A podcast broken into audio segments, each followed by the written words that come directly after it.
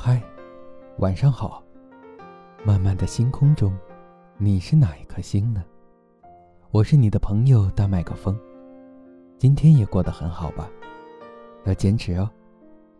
今天要分享的文章是：夫妻间这种和谐要警惕。来自作者关长经，有理。相信很多人都有过类似的经历，在人际交往中，你隐约感觉到了不舒服，就像被藏在毛衣里的刺挠，时不时戳一下，但是你却无法准确说出是哪里不舒服。如果这种感觉时常出现，那么你很可能遭遇了隐性攻击。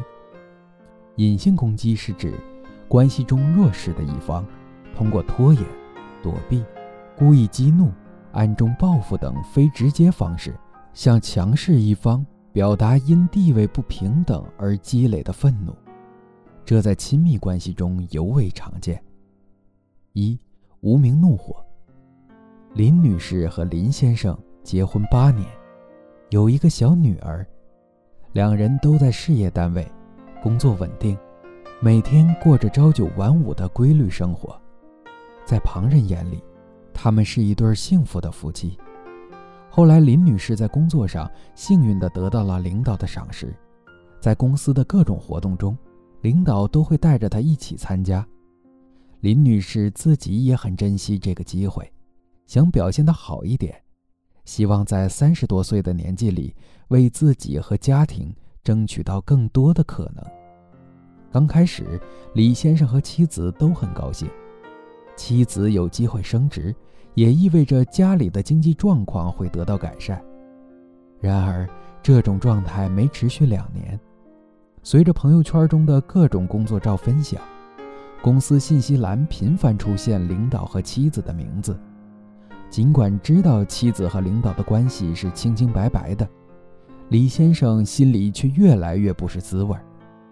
在所有人看来，妻子有升职的机会是一件令全家开心的事，他没有什么正当的理由对妻子发火，所以李先生选择了另一种方式来发泄情绪。他开始每天都只做自己和孩子的饭。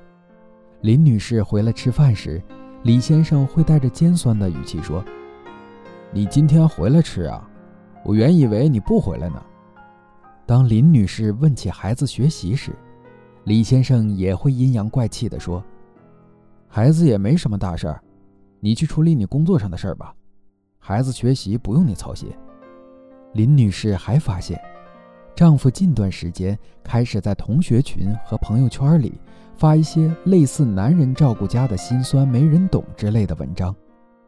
李先生每次这种分享都会引来一些朋友的问候，而这时李先生又会显得特别大气地说：“没什么，这是一个男人应该做的。”这些事让林女士一方面感到困惑，反省自己是不是真的做错了，因为工作而忽略了家庭，陷入了深深的自责里。另一方面，她也觉得有些无辜，明明自己并没有做错什么，努力工作不也增加了家庭收入吗？她想和丈夫好好聊聊，但却又不知如何开口。其实林女士这份矛盾心理的背后，是她未曾意识到自己正在遭受丈夫的隐性攻击。二、为何发生？其实攻击性是人类具有的一种天然特性，有的人会直接释放攻击性，比如打架骂人、肆意搞破坏等，但这种行为一般是会受到制约和惩罚。有的人会用升华的方式释放攻击性，比如努力工作或者体育竞技运动等。同时，也有的人会选择直接压抑，但压抑过后，攻击性并不会因此消解，而是会一直积压在心里，最终转化成为一种更隐晦的方式去表达，也就是前文所说的隐性攻击。出现隐性攻击的局面，原因有很多，来自原生家庭的压抑就是原因之一。有些朋友在早年时候遭遇过不愉快的经历，让他们对于抚养者产生了怨恨。但世俗劝规、道德压力，还有源源不断的教育，让他们成长为超我，压抑了这种恨。长大以后的他们，也没能好好学习值得释放恨意的方式，只能复制童年的经验，用另一种方式表达。我的另一位来访者肖女士，自幼生长在一个重男轻女的家庭中，家庭里的资源都偏向给了年幼的弟弟。她也一直被父母教育，作为姐姐要帮衬扶持弟弟。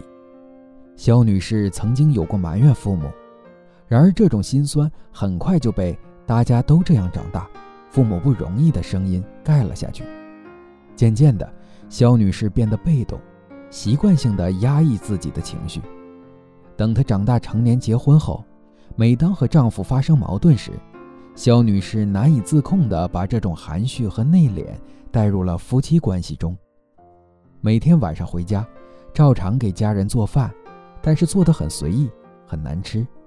在家务分工商量好的情况下，也会做家务，但每次都会拖延。这种抗拒式的攻击本身就是一种不满的表达，然而到底哪里不满，肖女士未必说得清楚。这表象的背后，就是早年时期学到的压抑情绪和表达的方式。三，一场合谋。隐形攻击的表达方式有很多种，包括忽视、蔑视、暗讽、嘲弄、回避、冷暴力、出轨等等。婚姻故事中，妻子和丈夫在协议离婚时发生了一段激烈的争吵，妻子怒斥丈夫出轨，丈夫反应也很强烈，指责妻子和他几个月都不再有身体接触。在感情破碎之前，原来他们一直都在用自己的方式默默攻击着对方。妻子选择了性冷淡，丈夫选择了出轨。在亲密关系中，类似这样的隐性攻击还有很多，比如有的人总是怀抱着手把自己包裹起来，避免和对方有肢体接触；有的人突然少言少语，一问什么事儿就说没事儿；有的人开始忙于工作，尽量减少二人的相处机会。隐性攻击最可怕的一点是，当事人可能没有意识到，他们正身处在一场无形的硝烟之中，所以解决起来就更加棘手。隐性攻击虽然不像显性攻击那样充满火药味的张力，却对关系同样具有杀伤力。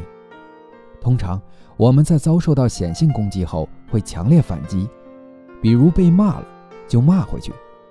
而受到隐性攻击以后，被攻击者通常不知道如何反击。如果被攻击的一方是比较习惯过度自省或容易内疚的人，在这种时候很容易向内攻击，会不知不觉中妥协很多事情。这种情况反过来又会纵容对方继续使用隐性攻击的手段，所以遭受到隐性攻击的人常常很委屈，他们既要消化对方的攻击，还要消化自己对自己的攻击，比如自责。用一个人的能量消化两个人的事情。亲密关系中，如果有一方在长时间习惯性的发动隐性攻击，那这不是一个人的事情，而是两个人的事情。在中国家庭中，这种隐忍似乎成了一种习惯，甚至是一种麻痹自我的手段。我们习惯了内敛，习惯含蓄。然而在亲密关系中，这种内敛和含蓄很容易合谋完成一场隐形攻击。比如有的朋友在最开始受到隐形攻击时，会选择悄悄把情绪藏起来，然后尝试做个自我改变。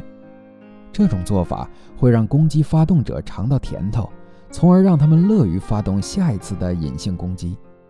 尤其是真的感受到对方做出改变以后，攻击发动者会更加认同这种沟通方式。长时间反复的发动和默认，这是两人在不自知的情况下合谋的结果。四，如何破局？在关系中，隐性攻击能够从一种偶然的行为成为一种经常的行为模式，这和双方都有关。一方无意识的发动攻击，另一方在不知情的情况下承受和配合，最终两人形成了隐性攻击的合谋，不停地在消耗双方的精力和感情。要拒绝这种模式，核心还是在于不要让自我功能和智力在攻击和反击中休克。简单来说，就是要稳住，不要彻底妥协，也不要回避。无论作为攻击还是被攻击者，都可以尝试通过这两步走出僵局。首先，识别出隐性攻击的信号。如果一段关系中，伴侣出现了拖延、躲避、不抵抗也不合作、故意激怒等情况，那么很有可能你们正在经历隐性攻击。其次，隐性攻击的核心问题，始终还是在于清除交流上的障碍。被压抑而表达的攻击，可以尝试另一种方式，而被攻击后的人同样也可以明确表达自己的不悦。双方最终需要做的事情，都是要正面去面对和解决问题。